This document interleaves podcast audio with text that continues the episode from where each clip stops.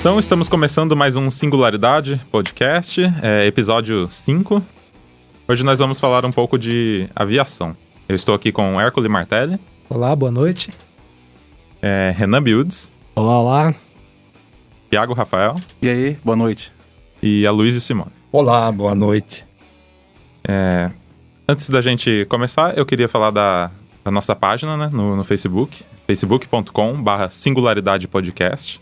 Pode deixar seu like lá, dar um feedback sobre os programas, é, sugerir pauta e etc.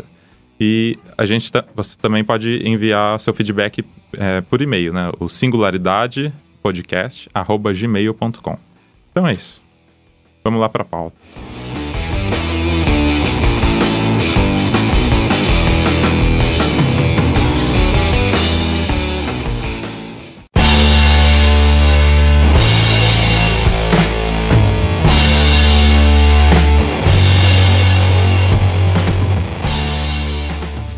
Então, seu Aloysio, é, o senhor pode falar um pouco da, da, da sua carreira pra gente? Como que se iniciou? Olha, eu era muito jovem eu tinha muita vontade de voar. Eu era bancário, não ganhava muito, então não podia voar muito. Mas eu fui fazendo horas, horas, até que em abril de 1975 eu consegui fazer o meu primeiro brevet, né, piloto privado. E aí então começar a voar, começar a fazer horas.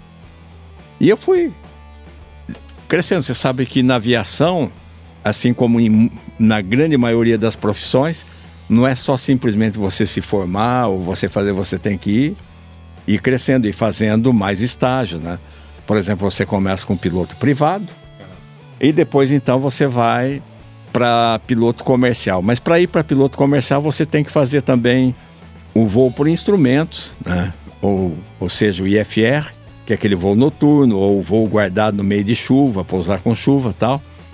E também você precisa de fazer multimotores, porque você começa voando um avião pequenininho, geralmente para dois lugares, e depois então você vai indo para aeronaves mais complexas.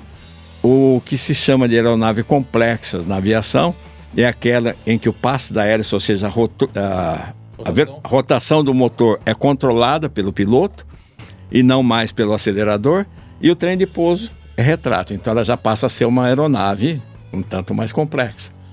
E aí você tem que ir fazendo os cursos para você ir pegando. Mas a aviação sempre foi um sonho, é uma profissão que está sempre em alta, né? Você vê que mesmo com essa, esse problema financeiro que a gente está tendo no país, e ainda assim na aviação ainda não há aquela crise. Houve sim Ainda, algum- ainda não chegou. não, não chegou assim a, a bater como nas demais profissões que você vê por aí, muita gente sendo demitida. Na aviação ainda, graças a Deus, ainda tem muito serviço, muita gente precisando de piloto. E a minha carreira na aviação, eu fui. é, como, como eu tive que fazer uma cirurgia no exterior, na época ficava muito caro aqui no país. Hoje não, hoje já está muito bom. Essa última eu fiz aqui eu acabei fazendo alguns cursos lá.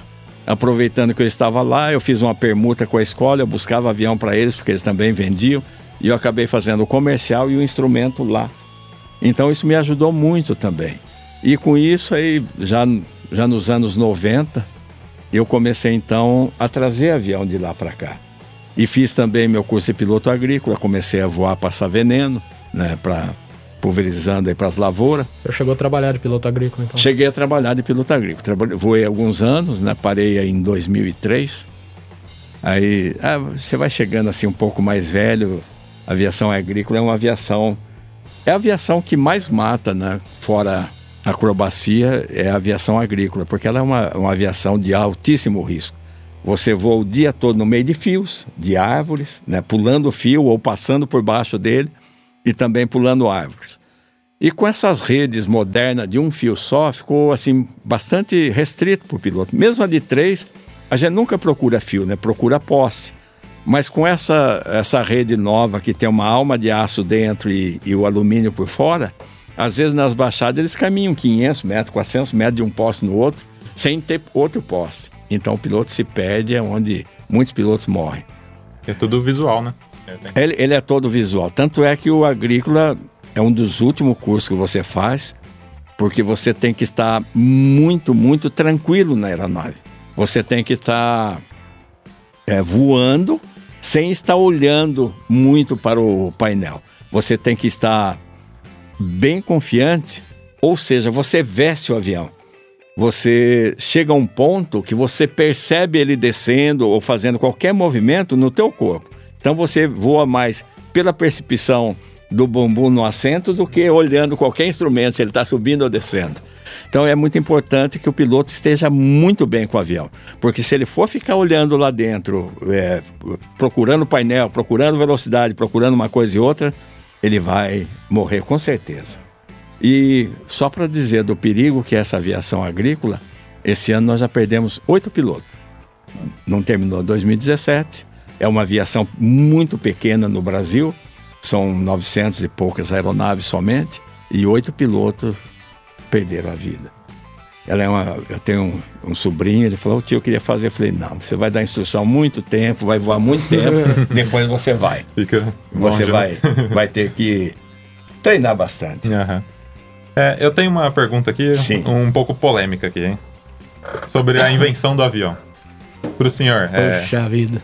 Santos Dumont ou os irmãos Wright que Olha, inventaram? Eu, eu, eu, até discuti lá nos Estados Unidos um dia com uma professora de história, porque o que eles fizeram não é um voo. Ele foi lançado em uma catapulta, aquilo é lançamento, aquilo não é voo. Usava trilho, né? Usou um trilho e, um, e uma mola, né? Então, a discussão que eu tive com ela, eu falei, senhora acha que isso é voar? Aí ela ficou me olhando, né? Eu falei assim, porque isso aí pra mim é um estilingue, né? Lançou e jogou lá na frente. o estilingue gigante. Né? O estilingue gigante, o que eles fizeram, né? Um é. motor pequeno, um estilingue gigante, lançou eles a cento e poucos metros e falaram que voaram. Não, nosso Santos Dumont realmente ele é quem foi o inventor da aviação. Ele decolou, ele deu um balão, né? E até tem uma história bastante interessante, foi boa essa pergunta.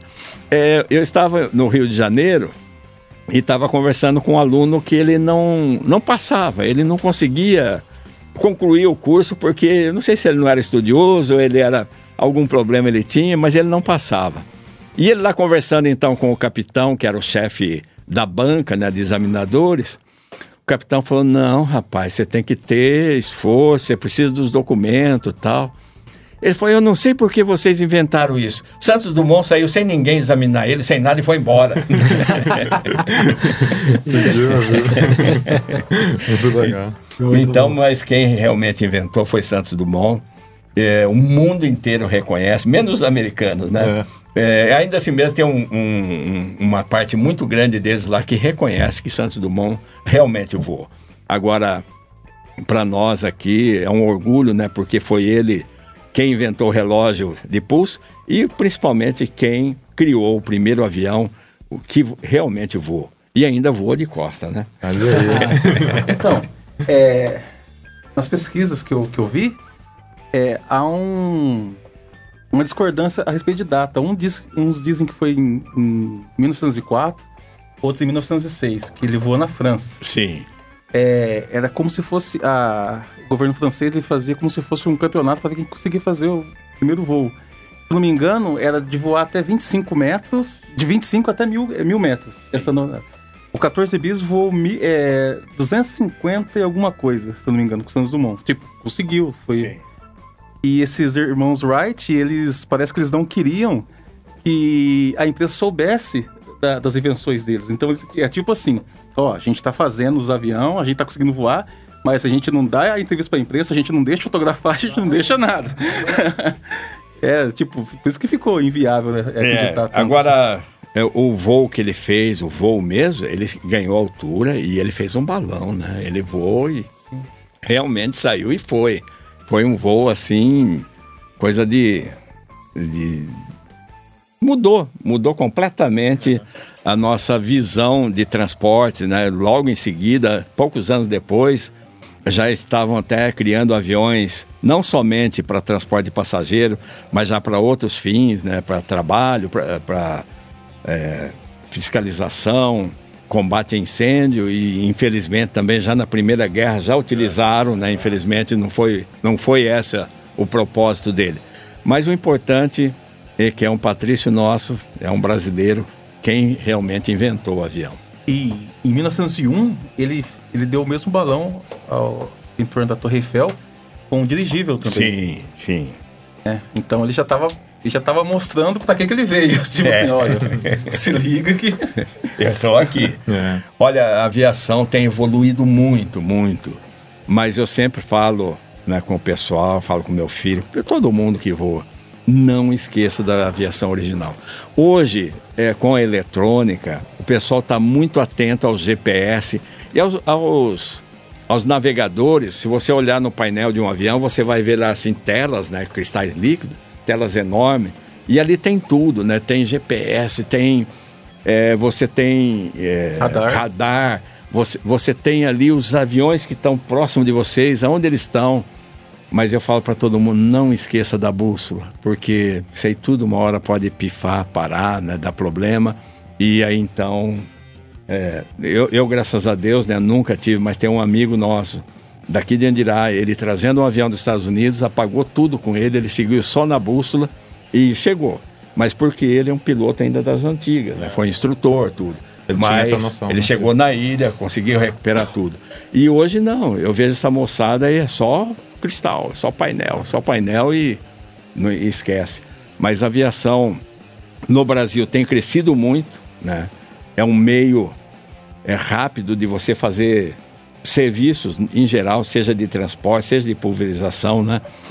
Até eu participei de um debate um dia em Botucatu, onde se discutia isso, trator e avião. Porque a, a indústria brasileira de tratores, eles pegam em cima, dizendo que o avião polui e tal. Mas se você olhar, a começar por quem opera.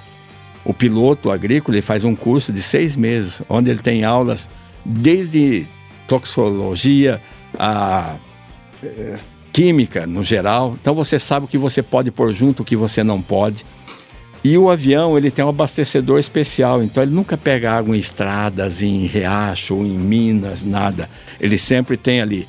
E o importante, o piloto ele sempre ele vai trabalhar numa distância segura, seja de rio, seja de cidade, seja de toda e qualquer coisa que não pode, porque você tem uma legislação e você vai ser penalizado se você não respeitar.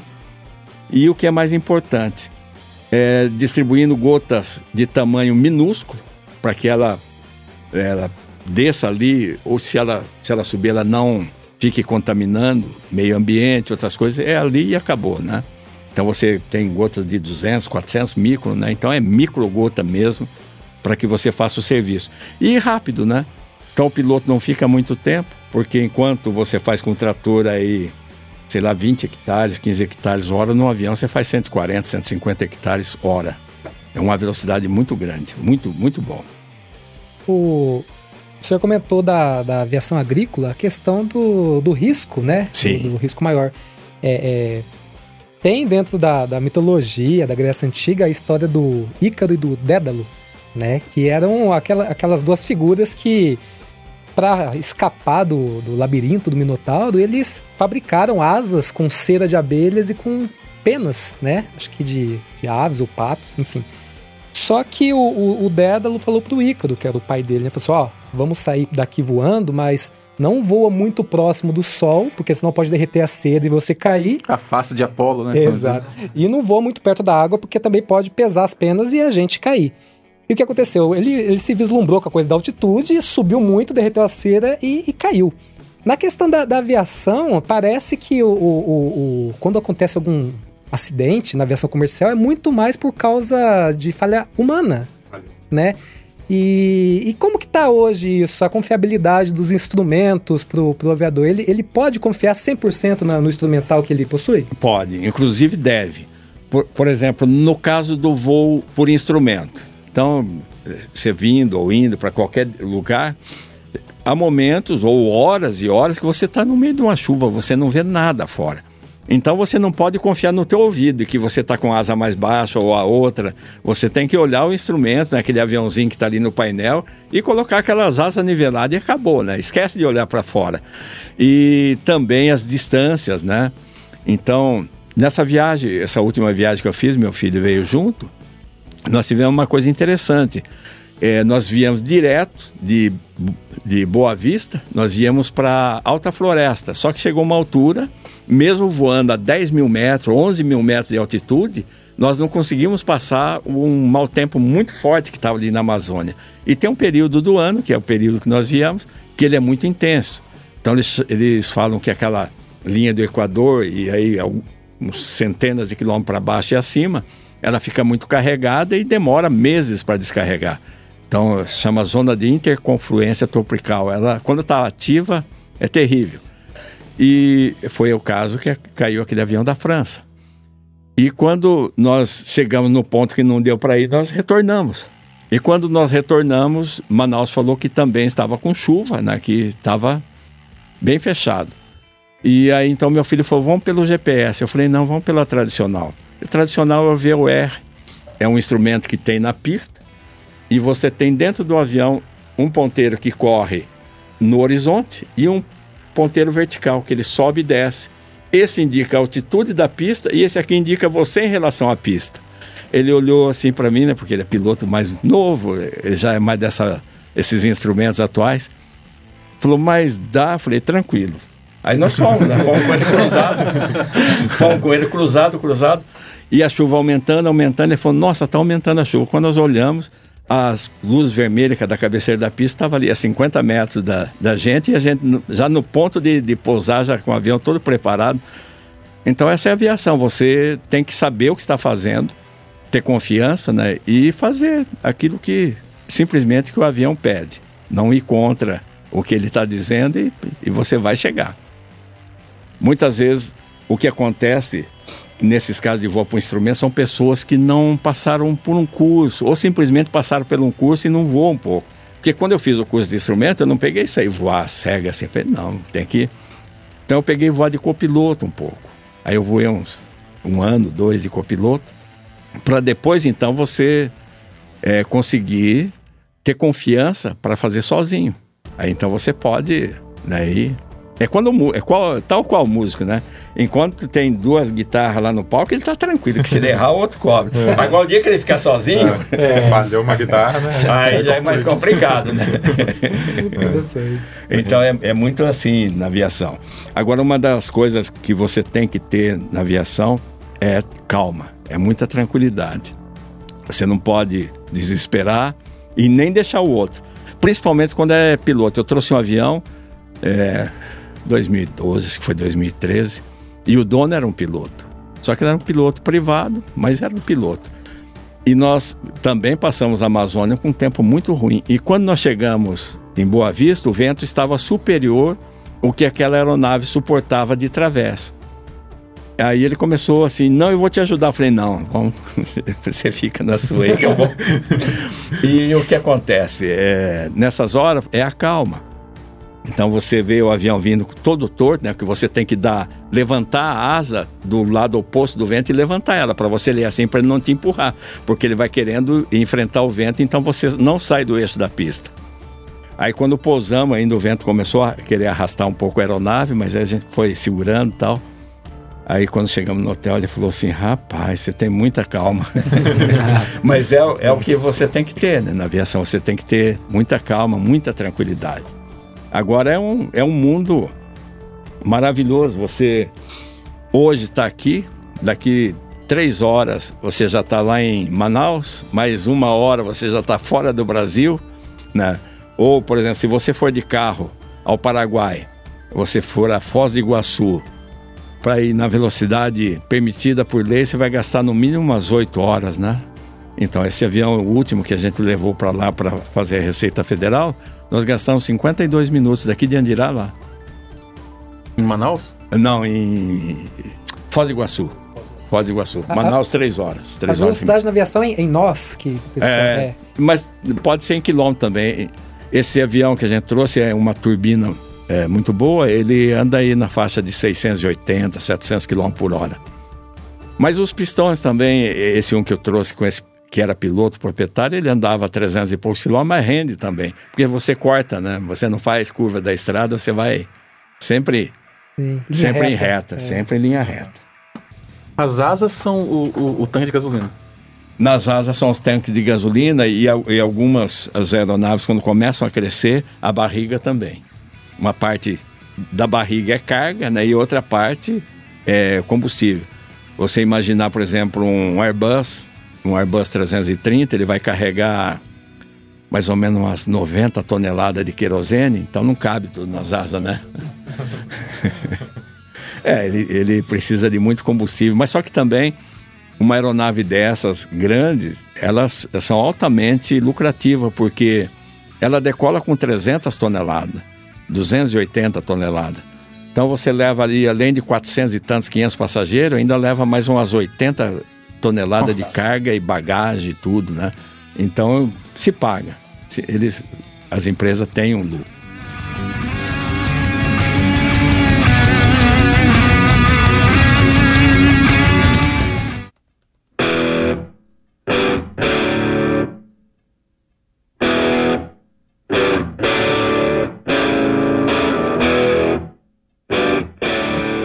Fiz uma pergunta pro, pro Renan, um tempo atrás, que a gente estava conversando de aviação.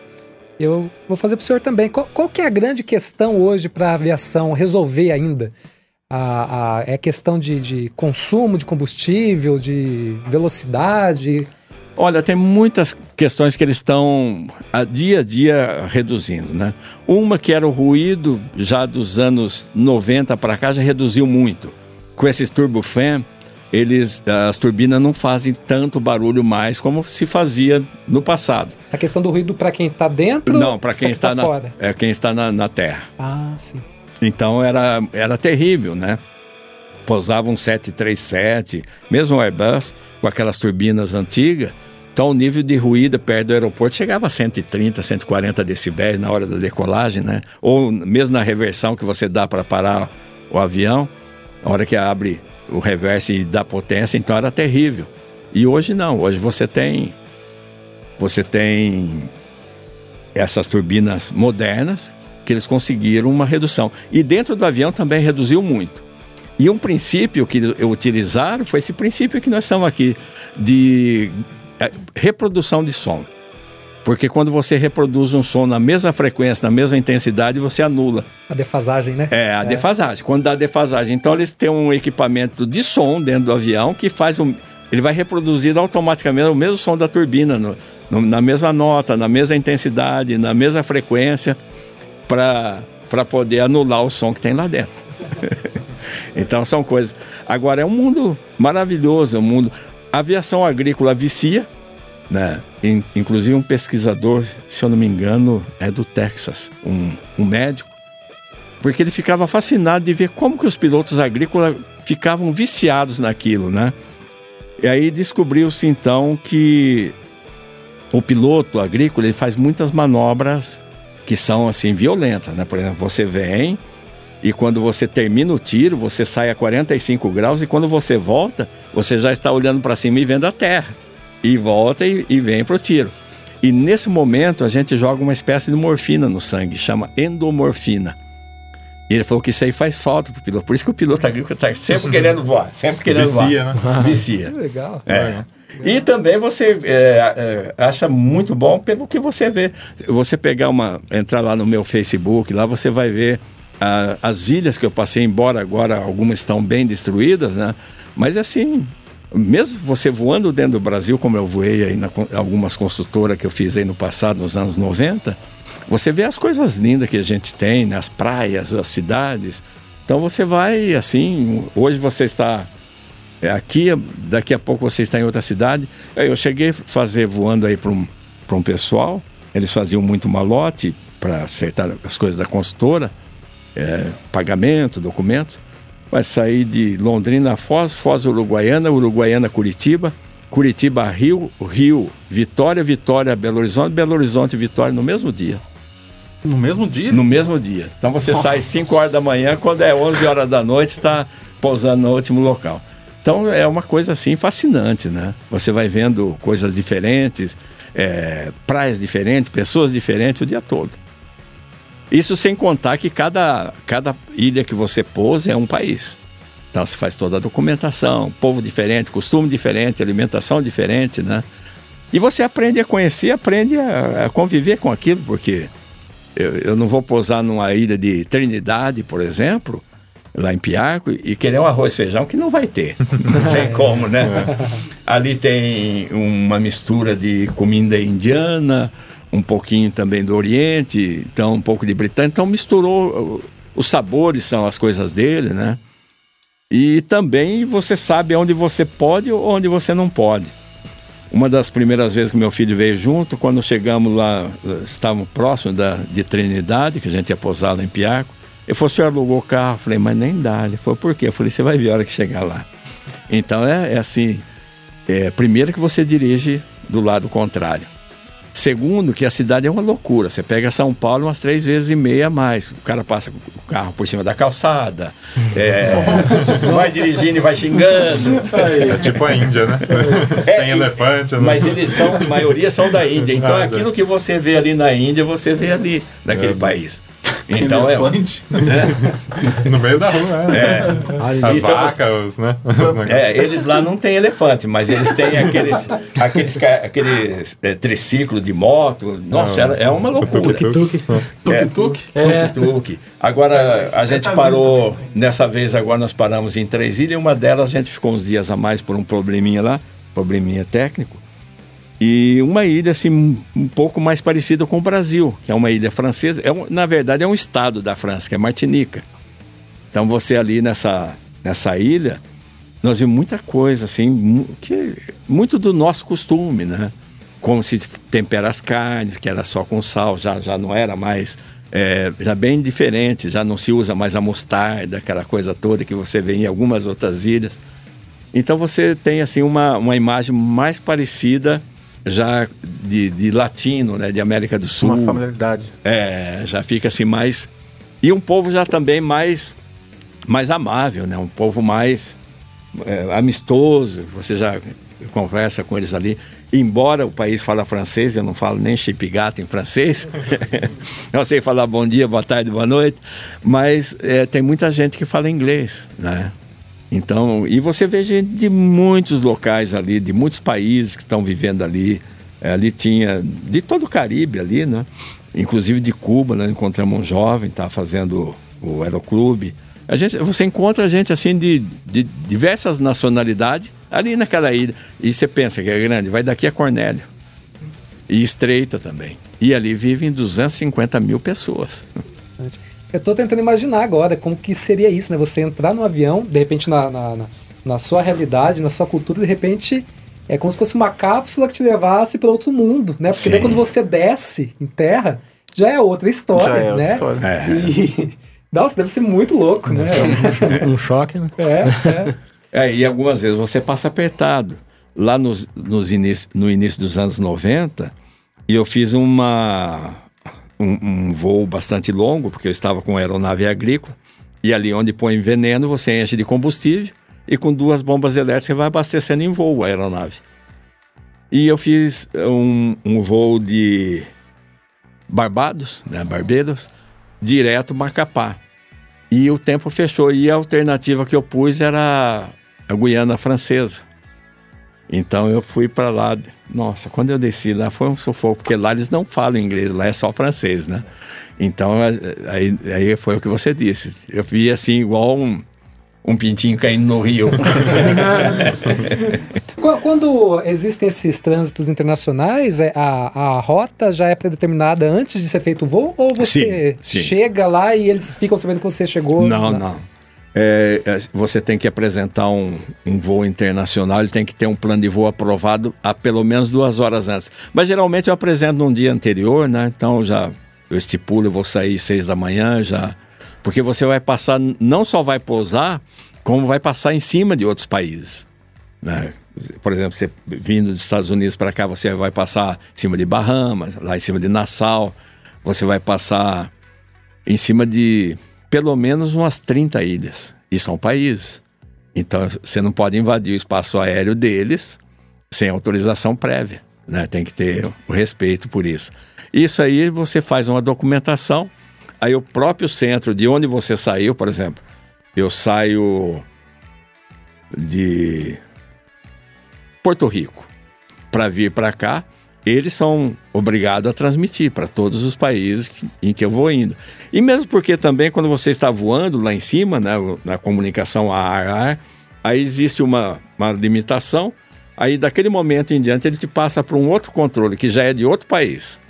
Então, às vezes você voa uma hora, às vezes você voa menos, ou duas horas, ou às vezes voa menos, aí já passa para um outro país.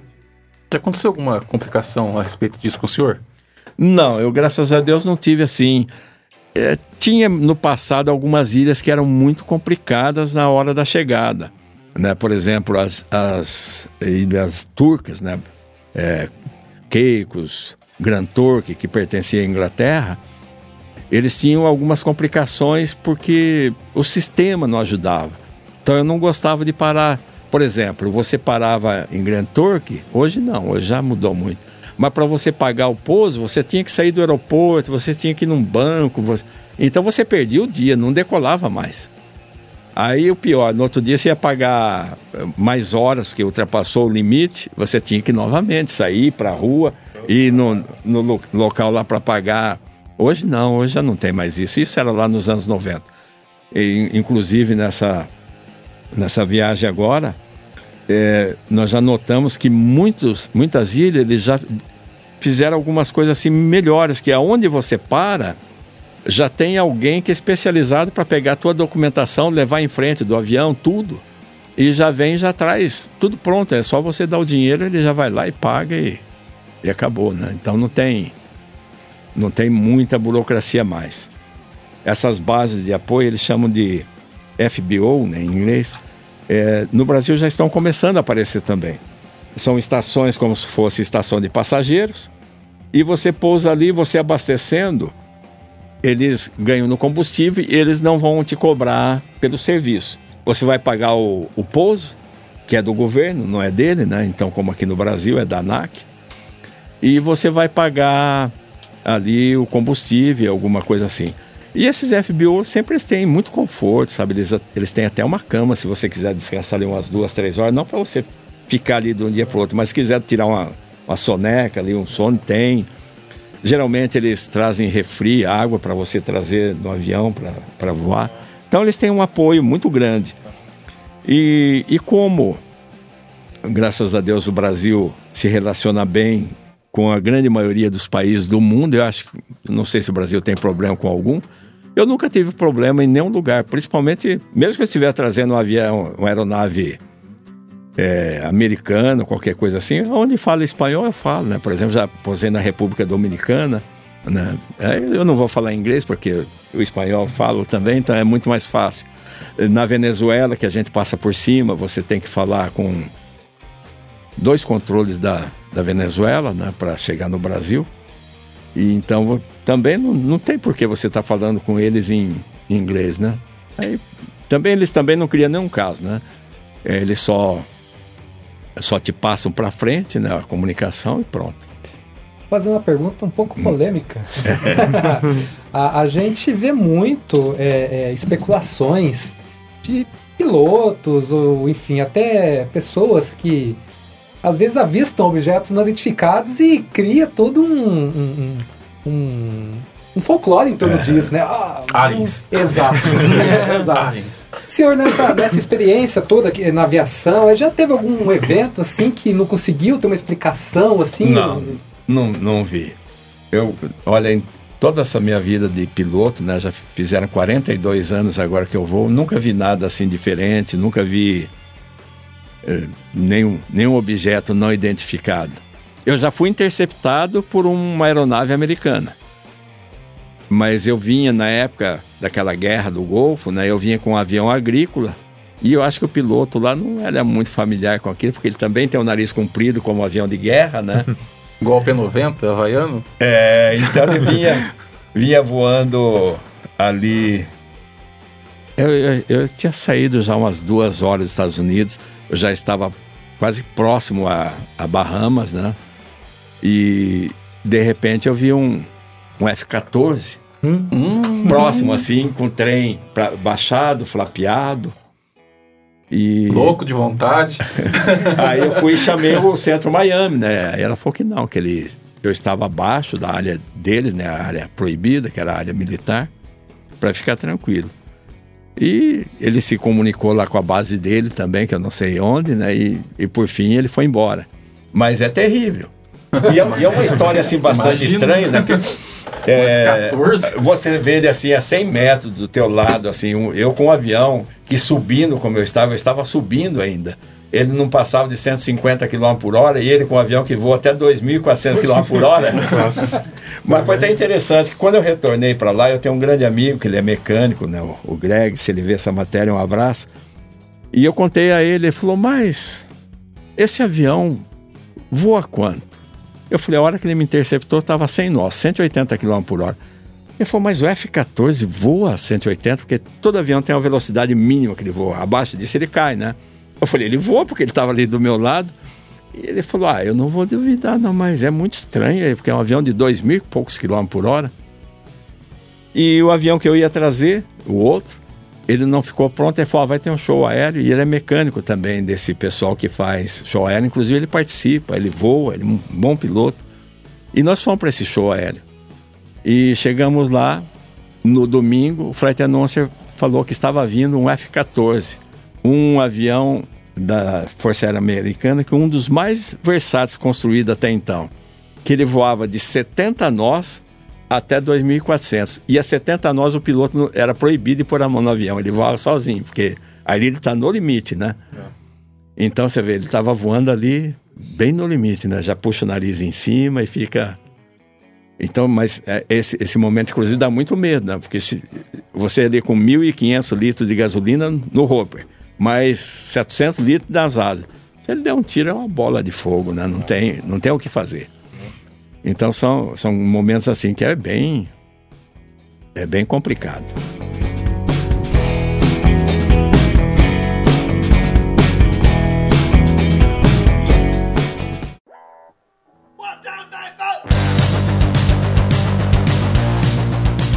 O senhor que está sempre nos Estados Unidos deve estar mais familiarizado assim com, com os carros elétricos, né? Que, que vem se tornando uma, uma realidade pra gente.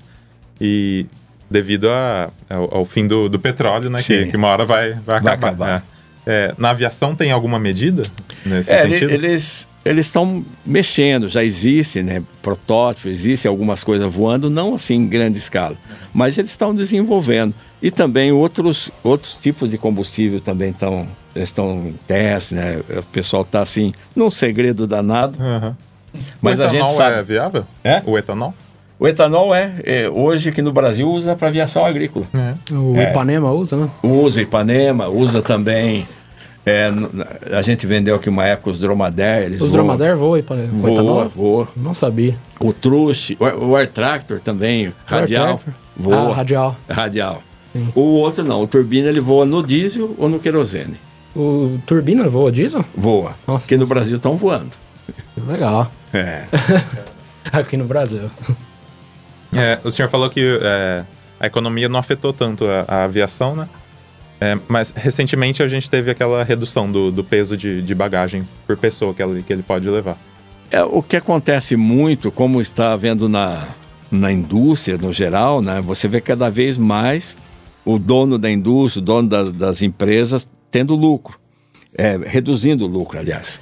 Por que isso? Porque há uma concorrência e isso é bom, isso é bom para o povo, né? vai se reduzindo o preço. Só que essa concorrência, às vezes, achata, vai achatando tanto assim os preços né, de venda do produto final, que eh, eles têm que achar uma outra alternativa para ganhar dinheiro, né? Não sei se alguém foi em Curitiba, não vou falar o nome, mas em Curitiba tem um restaurante na, na BR, lá que corta Curitiba, que o preço do, do churrasco é muito barato. Mas vai lá e toma uma cerveja que você vai ver que paga a diferença do Paga legal o churrasco. churrasco. né? Então é o que É. está acontecendo hoje, né? Não se doa mais. Antigamente trazia coca, trazia cerveja, algumas empresas até vinho, um jantar muito bom. E hoje não, hoje estão vendendo os refrigerantes, vendendo a água. É um meio de fazer, fazer dinheiro, né? Então é, tá ficando assim. Eu estava conversando com um empresário do setor de imóveis, também não está diferente. Hoje eles estão tendo que ter algumas alternativas, né? Trocar parafuso por cravilha de madeira, ele tem que ir fazendo algumas invenções para poder reduzir o custo e não ficar no vermelho. Então é o que aconteceu com a bagagem. Agora um pouco também, não sei se não é ganância, eu não sou assim nem um expert em economia de aviação, mas eu acho que um pouco também É de, é de ganância. de ganância. Aham. E vai ficando pior pro, pro É, sim, vai ficando pior. Pois, isso. É, o curso de, de, de piloto é, é muito caro, né? Olha, ele não é barato realmente, mas como eu falei, né, você pode fazê-lo em, em muitos meses, voando aí poucas horas por mês, ou como fizeram alguns amigos meus na época, você voa mais assim nos meses, só que o que eles fizeram? Eles foram guardando o dinheiro como se voasse duas horas por mês.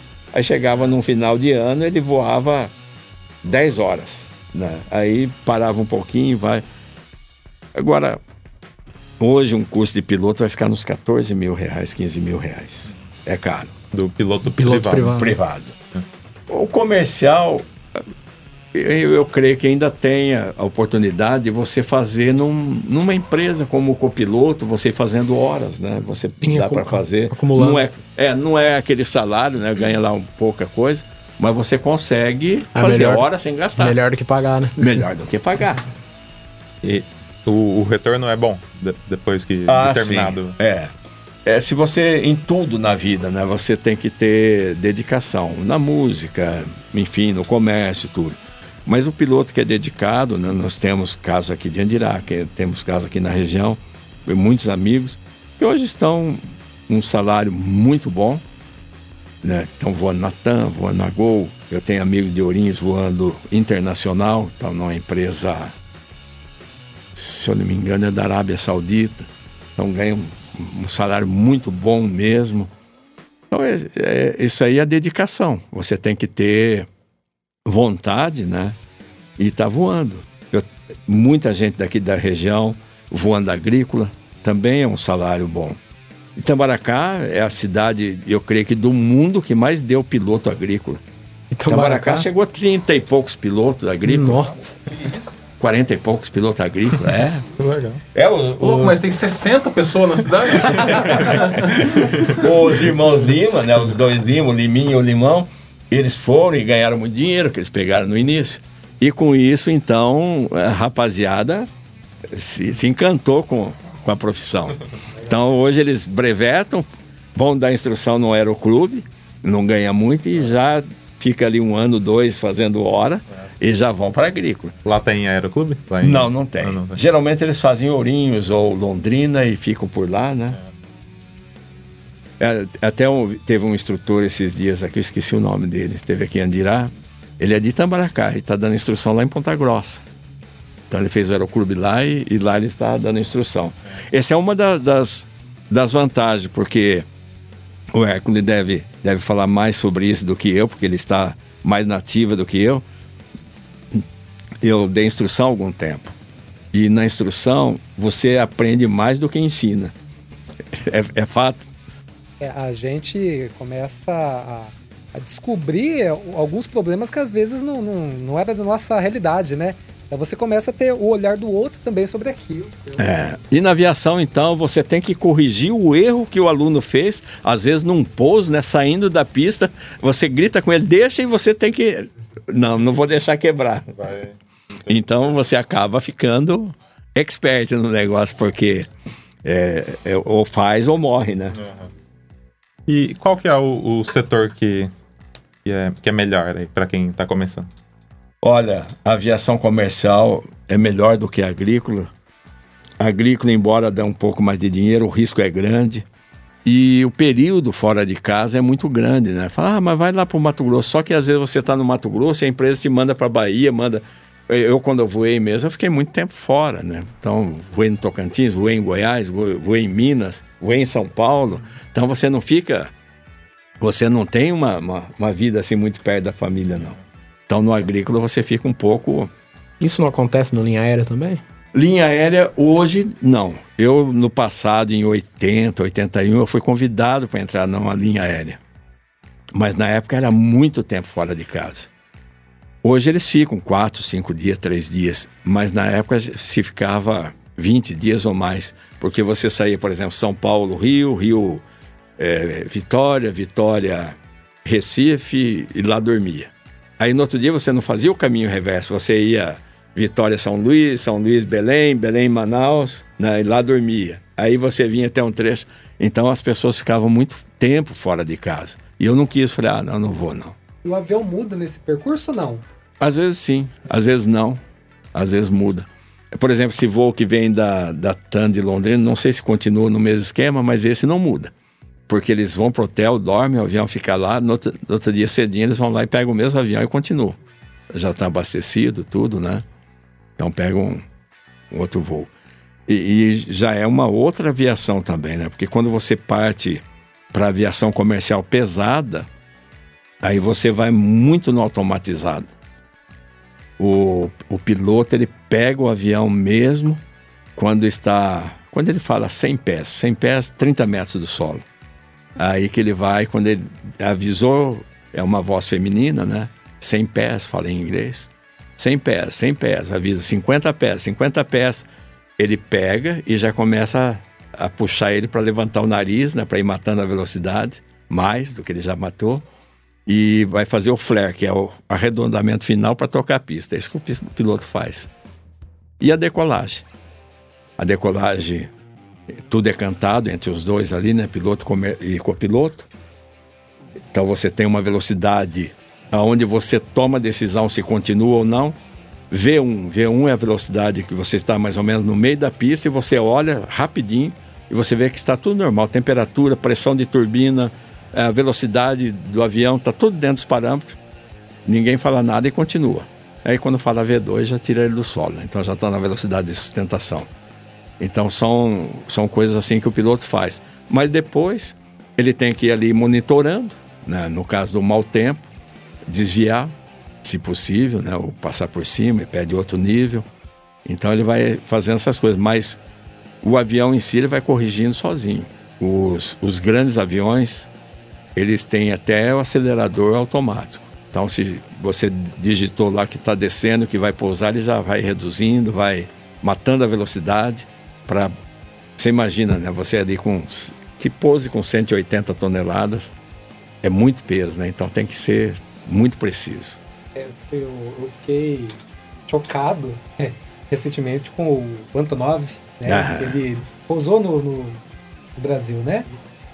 Mas é uma imensidão aquilo, né? É, é absurdo. E eu fico imaginando o, o, a perícia do piloto com aquilo também. Sim. É...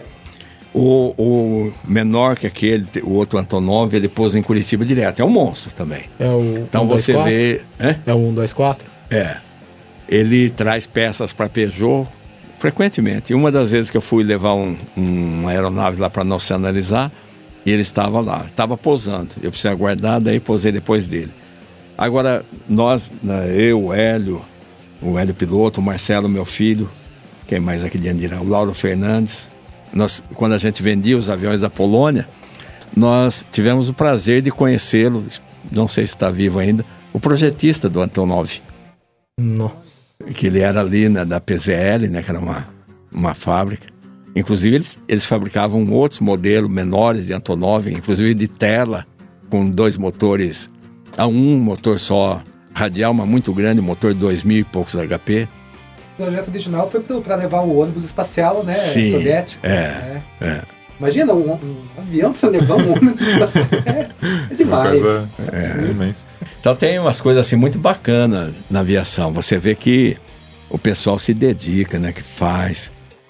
E é um trabalho assim. Até fiz umas fotos, coloquei no Face lá nessa fábrica que a gente esteve no, quando trouxe esse avião. O cara fazendo o acabamento ali, porque ele, ele é todo vedado, né? Que ele é pressurizado, então não pode vazar ar nenhum. Mas ele faz a mão, assim, é, colocar aquela. É, é um tipo de uma resina no vidro, mas ele tem uma capacidade, então, tipo assim, 4 milímetros de, de espessura por 5 milímetros de largura, é o tempo todo igualzinho. Não precisa recortar, não precisa fazer nada que está pronto é um artista, né? Então você fica olhando o trabalho dessas pessoas, você fica admirado, que são pessoas que, que fazem, fazem o serviço. Agora tem muita gente envolvida. O Carlos Kaneksuko morou no Japão E na época que ele morou no Japão, tinha um amigo dele que trabalhava numa fábrica de avião, mas não aguentava mais, trabalhava na Mitsubishi, porque o serviço dele era ficar subindo as asas e vir olhando arrebite por arrebite e ver se não tinha um solto. Ô, Carlos, aqui dá sono. é o tempo todo você.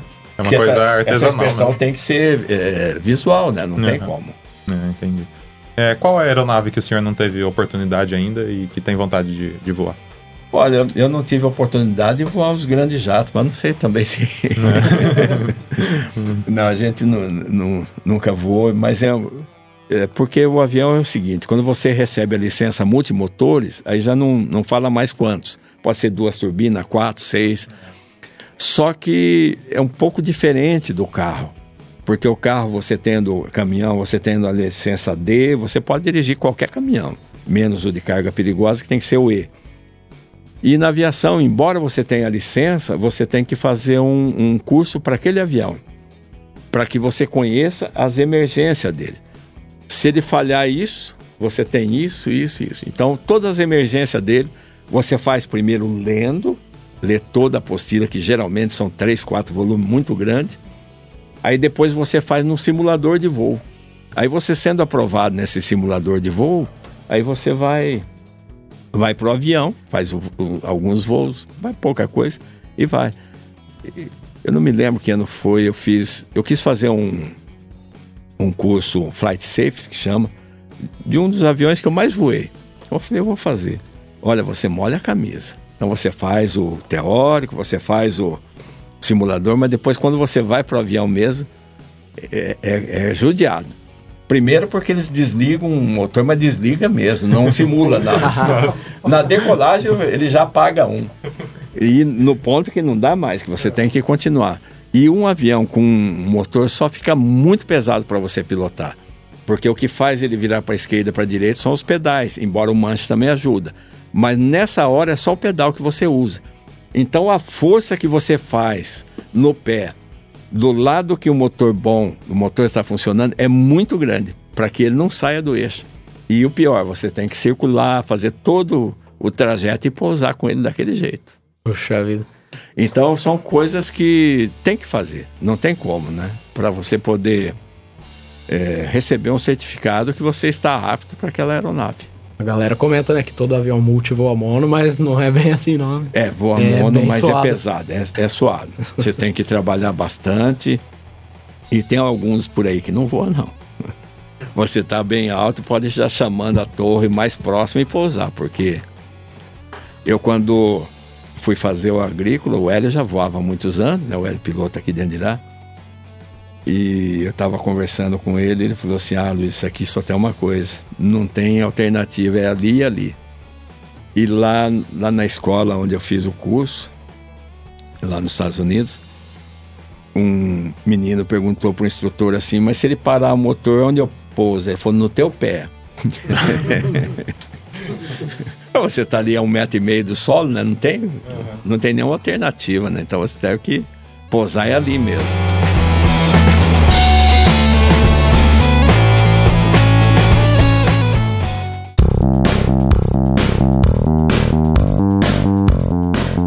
Tem duas perguntas pro senhor. Sim. É, qual é a instituição que regula a licença do piloto?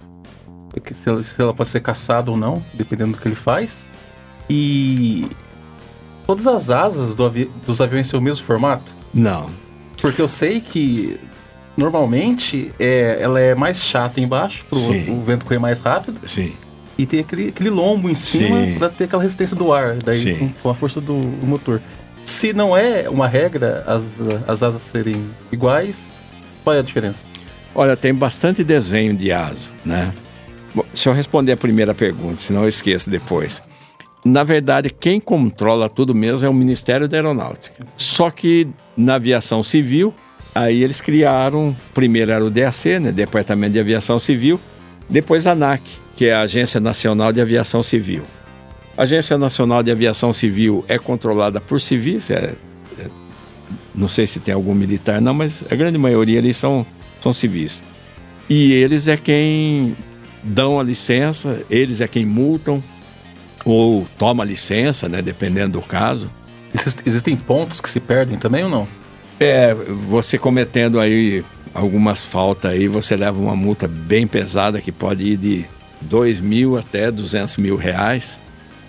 Né? E também você tem algumas coisas, por exemplo, na aviação agrícola. Se você aplicar um produto que é proibido, você perde a carteira sem, sem, sem direito a recorrer. Né? Ou se você fizer abuso, começar a fazer gracinha com o avião em cima de pessoas, essas coisas assim, você também pode perder a carteira.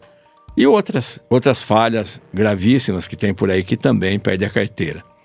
Agora, o desenho de asas, existe muitos desenhos, mas todas elas têm o mesmo princípio, né? Embaixo é, o vento passa mais rápido, né? Para dar sustentação e em cima. Agora, daí elas têm com a ponta levantada, elas têm é, cantilever, sem- semi-cantilever. Então, você tem assim um, uma série de desenhos que é para mais ou para menos velocidade. Quando você aumenta muito o desenho da asa para ser de uma aeronave com mais velocidade, automaticamente também ela vai exigir maior pista, tanto para decolar como para pousar, porque ela também ela vai ter uma velocidade maior onde a sustentação vai. Só um exemplo, eu, eu tive um avião aqui, um Minuano, feito, que era feito aqui no Brasil, ele era de asa grossa.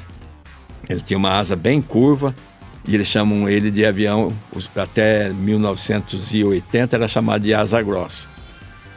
E, só que esse avião, ele com seis passageiros dentro, mais 300 quilos de carga, ele com 600 metros estava voando. Aí o que veio depois dele, que é o asa fina, asa afilada, já andava mais, já tem um outro perfil de asa, o que aconteceu? Ele andava realmente um pouco a mais, é uns 30, 40 quilômetros a mais por hora. Só que também comia 200 metros mais de pista para decolar e para pousar. Então ele já não voava tanto assim para garimpo, não servia para pistas de fazenda, pistas de locais, locais precários também não servia. Então tudo você tem que ver da necessidade, né? Que tem perfil de asa, que é para alta velocidade ou que é para altíssima velocidade, né? E, e aí, apesar que hoje eles criam muito, muito, muito artifício para poder parar um avião, né? Eu estava vendo um, um treinamento lá, fiquei num hotel perto de uma base militar uma vez lá nos Estados Unidos. E alguns aviões deles, eles pousam e soltam paraquedas, porque senão não para, não. Além da reversão de turbina, tudo, os gigantes dos paraquedas atrás abrem. Também não tinha um, um- um cabo com gancho? Aquele é no navio. Ah, sim. No navio, o porta-avião. Eu tenho um, um grande amigo lá nos Estados Unidos e ele voou. Ele voou porta-aviões. Ele voava o A5, que é um avião já bem antigo. E esse senhor, inclusive, eu conheci ele numa uma situação muito estranha. Eu estava nesse aeroporto que eu falei que eu tenho um grande amigo, uma pista grande, uma pista bem, quase do tamanho de Londrina, assim, acho que é do tamanho de Londrina. E ele veio com um avião pequeno, e, e é um avião convencional, aquele que tem um- uma, uma rodinha igual que tinha do Santos Dumont na cauda e duas na- nas asas dianteiras. E aquele avião é terrível para pousar assim, principalmente com vento. E estava um vento muito forte. Aí eu fui e disse para esse amigo, falei, chama, tem um, tem um Cessna 185 aí, chama ele no rádio, ele está querendo pousar, o vento está muito forte, está 25 a 35 nós por hora de travessa. Ele saiu lá e olhou assim, ele viu o prefixo do avião, ele falou assim, não, é o Herland, ele pousa. Eu falei, rapaz. Eu falei, será que ele sabe o vento? Ele falou, ele sabe, ele voa. E realmente esse senhor veio, né? Ele veio com o avião todo torto assim. Ele trocou só esse trem de pouso da asa direita, o lado que estava o vento. Aí foi. Ele fez uma coisa que eu nunca tinha visto e dificilmente acho que eu vou ver. Ele trocou o trem esquerdo juntinho com o da cauda. Desceu juntinho, assim, os dois. E correndo. Daí eu comecei a conversar com ele, fiz amizade com ele. Até acabei comprando um avião agrícola dele depois, acho que em 93, 94. E aí eu fui saber que ele, uma das coisas que ele fez foi voar na, na Força da Marinha. Ele voou quase que 12 anos, 16 anos, inclusive quatro dos, cais, dos quais é, levando alimentos para um povo lá na África, para um pessoal. E ele voou também na guerra, então ele tinha assim, uma experiência muito, muito grande. E estava voando agrícola, saiu da marinha, estava passando veneno. Então são as pessoas que você conhece assim que tem e- um outro fato muito interessante, minha esposa era viva ainda, e eu fui num show aéreo muito grande que tem lá, um dos maiores shows aéreos hoje tem um, uma área construída do aeroporto, se eu não me engano, são 300 alqueires de terra. E aquilo pousa mais de 10 mil aviões ali para os shows, para participar. Alguns aviões estão até à venda. E quando foi no domingo, nós chegamos lá na terça-feira e no domingo vieram os Mustang. Os Mustang são os aviões da Segunda Guerra, muito difíceis de voar também. Eles têm os trem de pouso ali na asa e, o, e, a, e a bequilha né, dele é na cauda. Só que o problema dele é que o trem de pouso é muito próximo, muito pertinho, então ele tem é muito rápido e o motor dele tem 2.400 HP. Então, se você der potência na, na, na decolagem e, e, for dando potência de uma vez, você já quebra ele na saída. E é o que aconteceu na Segunda Guerra. O, americano que perdeu mais de 100 aviões na decolagem. O piloto não tinha experiência, enchia a mão e quebrava. E chega um, um, um esquadrão desse P-51 Mustang. E um deles era rosa choque. Eu falei, meu Deus, mas cara, que gosto que aquele cara tem. Pintar um avião de rosa, não tem nada contra. Mas ficou estranho pro avião, porque todos são camuflados, são é. verdes, né? E cada um pinta do é, cor que é. Na primeira guerra tinha o Barão Vermelho, na segunda que tinha um americano cor-de-rosa. Deve ser alguma coisa assim. É. Aí eu falei pra minha esposa, falei, olha lá aquele lá, falei, a cor é rosa. Ela falou assim: daí você tem alguma coisa contra nós? Isso é das mulheres. Eu falei: ah, vá. avião da guerra é verde, é camuflado, é preto, né? Aí pousaram os outros e ela ficou aquele avião por último. Ele veio, fez uma acrobacia em cima da pista, fez um tunô, fez um looping e de repente ele fez um outro loop, cortou o motor, veio, pousou e para humilhar ainda parou bem pertinho. Quando desceu, era uma senhora de uns 80 e poucos anos de idade, cabelo branquinho. e aí, a falecida esposa falou, viu?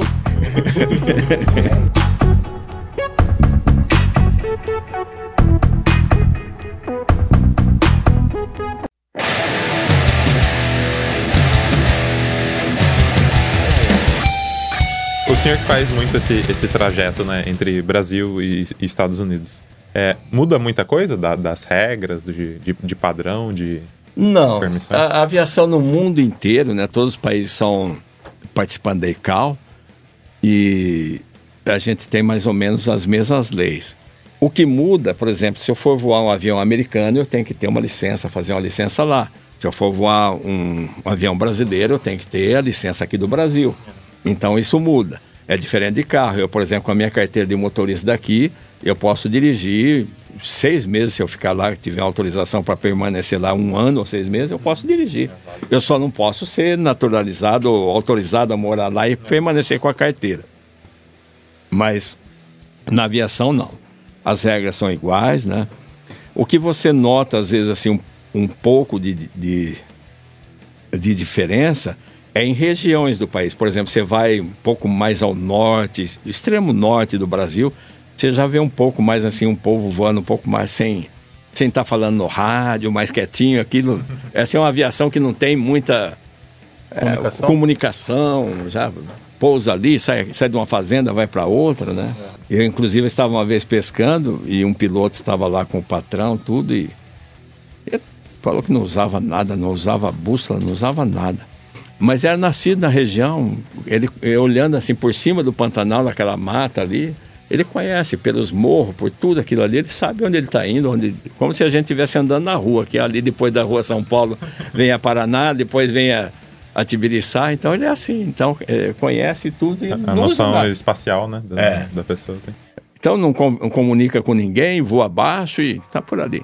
Quando o senhor é, voa como, como passageiro, o senhor sente um pouco de medo? Não, não, tranquilo. É. É, às vezes eu faço um comentário ou outro. É, uma das vezes que eu fiz um comentário que eu achei assim que o piloto, por ser comercial, que você tem que ter um cuidado, né? Todo um, você não vai puxar o avião bruscamente, você não vai fazer curva bruscamente, né? E nós estávamos indo, e eu acho que era para lá, eu e minha esposa, e o piloto ele fez uma curva assim que de grande mesmo, é quase como a gente voando agrícola com Boeing. Ela falou, isso é normal? Eu falei, não. Eu falei, esse cara não poderia fazer. Tem algo errado. Tudo que eu não queria ouvir, né? eu falei, esse cara é meio doidinho. Porque você usa ali mais ou menos 30 graus de inclinação, é o máximo, né? 25, não precisa mais do que aquilo, né? E, e às vezes faz. Inclusive, um dos grandes é, problemas de treinamento do piloto, quando chega preparado para ir ao comercial, é exatamente esse. Ter a mão suave, né? Não puxar, puxar bruscamente. Né? Então você tem que ter suavidade para fazer a curva, suavidade para tirar do solo e para tocar também, porque também tem uns aí que vão ficando velho de voo, né? Ele não pousa, derruba o avião. Você vê que ele é velho. Mas de qualquer jeito, né? e, e vai, você sabe que principalmente você voando muito, né? Na agrícola, por exemplo, no sólido, você jogando ureia é muito rápido, porque você pega um, um Ipanema, ele cabe ali 520 quilos de ureia. Você jogando 70 hectares por hora, por hectare, ele vai dar para 7 hectares e pouquinho. Então o que acontece? Ele voa 40 hectares por hora, então você voa 3 minutos, jogou o produto fora e volta. Então, entre eu abastecer tudo, ainda assim dá para fazer 50, 60 pousos por dia. Então, corre o risco também de você ficar relaxado, né? Vai, vai, pousa, pousa. Fica no automático. É, ele não tem, né? O agricultor. Não, não. Ah, você, a, a pessoa. A pessoa fica. E, e, você pousa tanto, tanto que ele tem um estabilizador que levanta o nariz dele abaixo, assim. Às vezes você pousa por ali, né? Vai rodando lá para trás assim, vem, vem, toca, pousa e corre. Então, é mais. O ideal é que nunca relaxe, né? Sempre mantenha uh, o padrão de voo, para não, não incorrer em erro, né?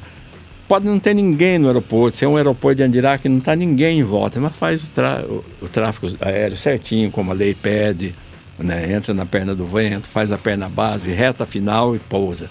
Então isso aí você não pode perder nunca. Né? No agrícola a gente perde um pouco. Você entra pela, às vezes entra pela direita, porque ali é uma pista que é exclusiva sua, né? Geralmente dentro de uma fazenda, dentro de uma cooperativa. Então você acaba perdendo esse padrão. Ah, vou ir lá pelo outro lado, nada. Você já entra pela direita mesmo, já faz a reversão ali, pousa e acabou.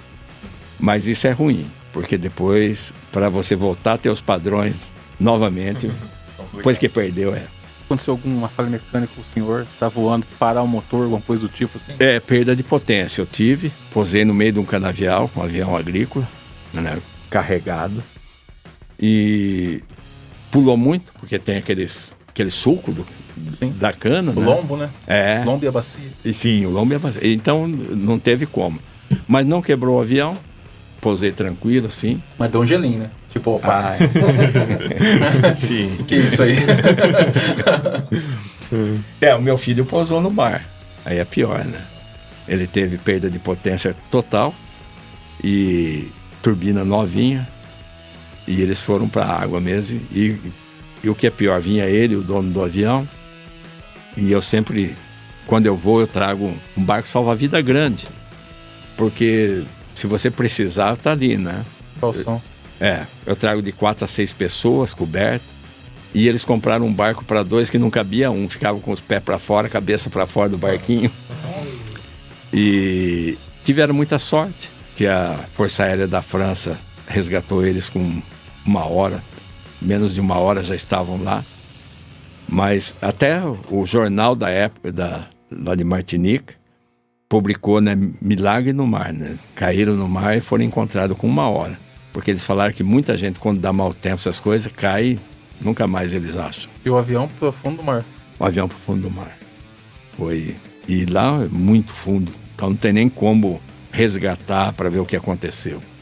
Mas é, foi uma fatalidade, porque eu trouxe muito mais que ele, né? E sempre é, já vim com um avião muito velho, avião com 20 anos de uso. Faz a revisão certinho e vem embora. Graças a Deus nunca tive problema. Nunca, nunca tive assim uma pane, qualquer coisa nesse sentido.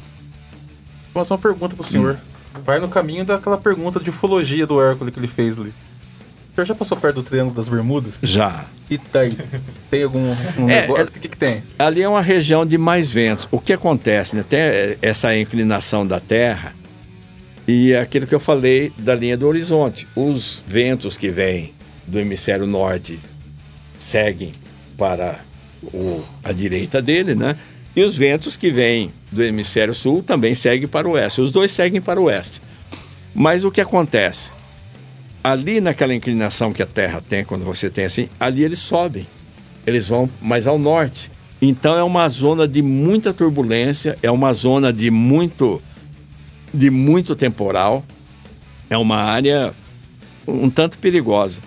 E as pessoas entram ali, parece que meia despreparada e, e muita coragem, né? Porque coragem não quer dizer que você sabe fazer as coisas. E eles acabam se arrebentando. Eu, há algum tempo atrás, eu vinha também nos Estados Unidos e parei, a última ilha que eu parei foi Grenada, que não é tão longe aqui do Brasil.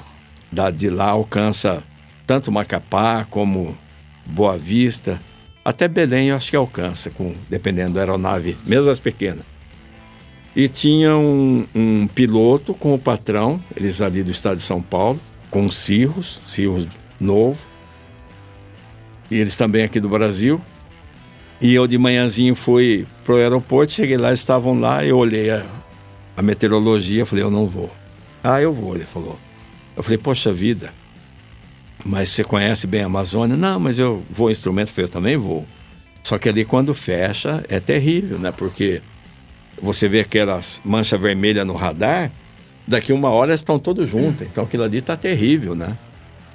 E eu não fui naquele dia. No outro dia também eu não saí, que estava ruim ainda. Aí no terceiro dia, quando eu fui lá para ver, já tinha melhorado bem o tempo. Fui fazer o plano de voo. Aí então a senhora que estava lá no plano de voo falou assim: Olha, se o senhor vê uns vestígios de uma aeronave branca, está desaparecida desde antes de ontem. Falei, não é um Cirrus, é, foi um Cirrus. Dois brasileiros, foi dois brasileiros. Ele era bem jovem, devia ter uns 20 e poucos anos, não tinha 30 anos. O, o dono do avião, sim, mais velho um pouco. Mas a gente fica muito triste, né? Porque ele poderia ter voltado para o hotel, estar vivo, né? Está aí com a família, não sei se era casado ou não. Mas eu sei que quando eu cheguei em Boa Vista, eles estavam ainda fazendo buscas, que não tinham encontrado a aeronave. Então isso aí é, é uma coisa. Em consequência. É, é, em consequência. Em consequência. O, o Cirrus que o senhor está falando é o SR-22, né? Isso. Esse avião ele possui um paraquedas, não é? Possui um paraquedas. É um avião bastante curioso, né? É. Mas, mas, sabe o que acontece no mau tempo? Geralmente, esses temporais muito fortes, como aconteceu com o Airbus da Air France, elas arrancam a asa. É, é terrível. Eu peguei um mau tempo, um pedaço uma vez. Mas é, é, bem terrível. Eu peguei vento aí talvez de 130, 140 km por hora, mas pode chegar a 200 e pouco. E o pior, lá tem vento subindo, descendo e tem gelo junto. E então, para contornar a, a, tempestade é difícil. É, se você tiver radar, sim, mas eu estava com agrícola. Ah, né? Esse com o Cirrus também não devia ter um radar, né? Eu já fez, já fez muito translado com aviação agrícola, sim? Com avião Fiz. agrícola? Eu trouxe alguns, bastante. Puxa vida. Eu trouxe alguns de lá para cá. Aquele é o verdadeiro voo, né? Você Exatamente. vem eu, uma vez teve uma cena até muito assim, ficou cômica, que eu cheguei, foi Macapá, não, foi Boa Vista. E aí só, o fiscal estava atendendo alguns, eu não me lembro se eram exportações ou importações que estavam vindo da Venezuela. E como era um feriado, eram os mesmos fiscais do aeroporto que estavam atendendo os caminhões também. Aí, mais tarde, um pouquinho, ela chegou, era uma senhora, e ela foi lá, então vamos lá ver o avião rapidinho, que daqui a pouco tá chegando mais caminhão tal. Então vamos. Aí ela chegou em volta do avião, ela olhou de um lado, olhou do outro, falou, mas onde tem o bagageiro? Eu falei, não tem. mas Onde estão as coisas do senhor? Foi, estão ali comigo. Falei, mas o senhor não tem mala? Eu falei, não, a mala ficou lá nos Estados Unidos, o amigo vai trazer. Nossa. Aí ela começou a rir, né? Que ela, ela subiu na asa assim e olhou dentro do avião. E cabe você e você, né? Que deve, deve, ter uns 15 centímetros de folga de cada lado, né? E atrás tem aqui onde eu coloco as, o material de navegação. E as, as roupas que eu trouxe comigo, eu pus tudo em sacolas plásticas e ia colocando embaixo do banco, aqui nas laterais. Então não tem. É, aquele é um voo verdadeiro, não tem piloto automático, não tem nada. Eu tenho um painelzinho que fica até lá no aeroporto, eu instalo ele embaixo daquele, porque você não tem nem horizonte artificial. Se guardar num, num mau tempo, assim, você não sabe se está de ponta-cabeça ou não. Então não tem. É, um, é aquele é um voo verdadeiro. São, é muito lento, uma velocidade média aí de 180 km por hora, 160. E, e o que é mais, mais interessante, os primeiros que eu trouxe eu não tinha GPS. É, foi na bússola, foi no, na, na raça mesmo, é no braço o tempo todo. porque não tem. Às vezes que você cansa um pouquinho assim, que eh, tem dois ferros nele aqui que é para reforço, pegar para fazer uns exercícios, para você não travar, não travar a perna, né? Porque você fica ali 8, 10 horas dentro dele. Mas e o manche ficava solto? Né? Fica solto. Aí ele fica assim, ele, fica, ele, ele vai para a esquerda, ele sobe, ele desce, né? Então ele fica. ele fica voando. Ele, ele não cai. Ele fica voando. Só que assim, ele não fica reto. Ele, às vezes ele vai para a esquerda, vai para a direita. Então você tem que estar tá olhando para não deixar ele sair muito para estar tá corrigindo. Para esses translados, vocês usavam o, tanque de, de, de veneno para combustível? Para combustível. Para aumentar é, o alcance. Não trouxe, põe 1.500 litros, num, num Ag, Ag Husk, num Brave você põe 1.000, mais os 700 das asas, né? Aí, então você tem autonomia muito grande, porque ele consome lá em cima uma média de 70 litros, 65, 70 litros, e você com 1.400 litros dá para voar. Pelo menos 17 horas você voa com tranquilidade. Então era uma decolagem e um pouso por dia. Sim. Só que sem comer, sem. só água. É uma curiosidade. É, quando você fazia esses translados com avião agrícola, qual a altitude média que você voava? Assim? Ah, não, não, não vai alto, não. É, não eu é. ia no limite do oxigênio, 14 mil pés. Nossa, é. altitude boa. Eu, é. eu, imaginei bem menos aqui comigo. 14 mil pés dá quanto? Vai dar uns 4.500 metros. Já está no limite. Sim. Ali é o, é o limite. Eu já voei mais alto, né? Até essa, essa vez agora aconteceu um fato assim.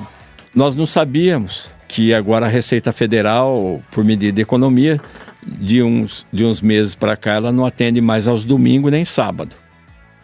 E a gente, quando chega no aeroporto que você está vindo de importação, você precisa da Polícia Federal, da Receita Federal, da ANAC, da Anvisa, que eles vão lá olhar o avião, passar um veneno. E você precisa de cinco órgãos para estar tá ali, para receber o avião na importação. E quando nós estávamos já chegando no Brasil, não tinha mais, mais é, autonomia para retorno, nós fomos informados que não poderia pousar em Boa Vista porque a Receita não estava lá. Puxa. Aí você fala com a Amazônia, né, um centro de comunicação que fica muito distante, lá em Manaus. Aí eu falei para eles que não tinha como voltar. Voltar para onde, né? Não tem autonomia. Aí eu falei que a gente não tinha visto essa é, essa norma, porque nós olhamos, ver todas as NOTAN, essas coisas, não tinha. Ele falou, não, não está no NOTAN, está no Rotair. Eu falei, poxa vida, a gente voa instrumento, não carregamos o Rotair, né?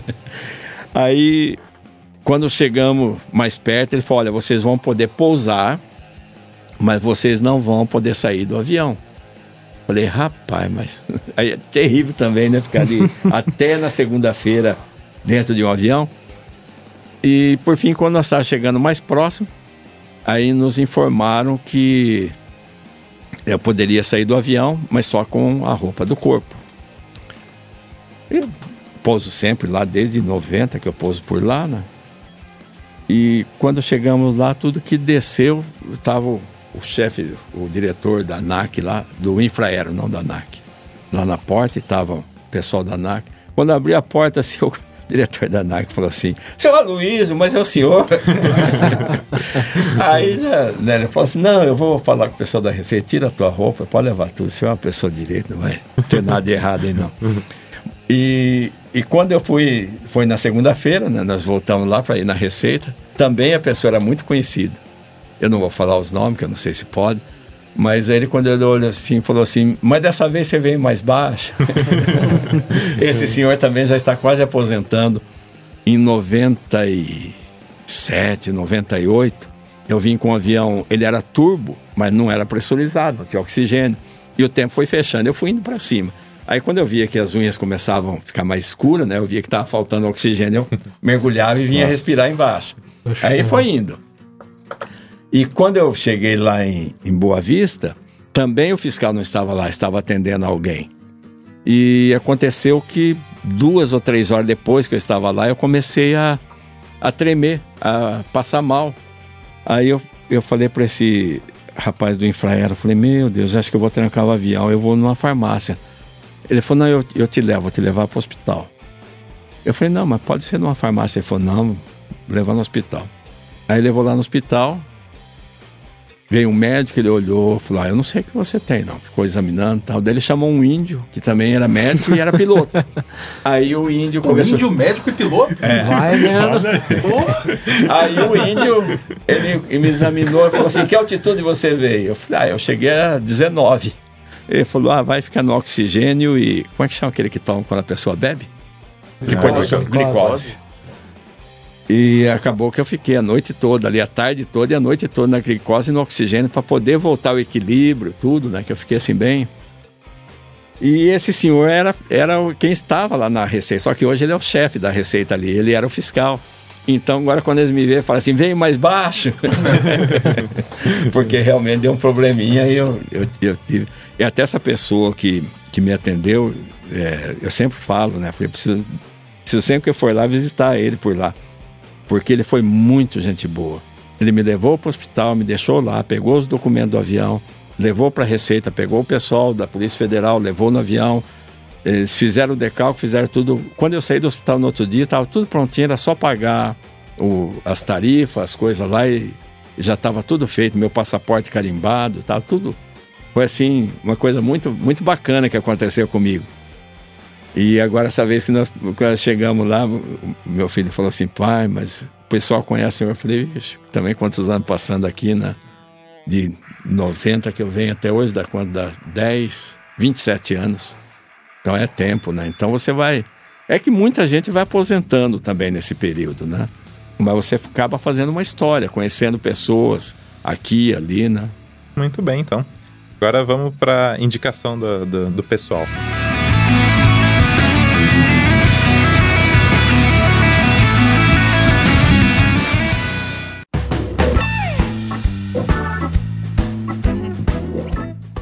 Nessa parte, seu Luiz, é, cada pessoa indica alguma coisa que quer passar para os ouvintes, sabe? Um, um, livro, alguma coisa. Eu vou começar indicando um, um livro que eu tô, tô lendo, é, não terminei ainda, mas é, tô achando muito interessante, que é, chama Asas da Loucura, é, a, a, Extraordinária Vida de Santos Dumont. Então é a biografia dele, né?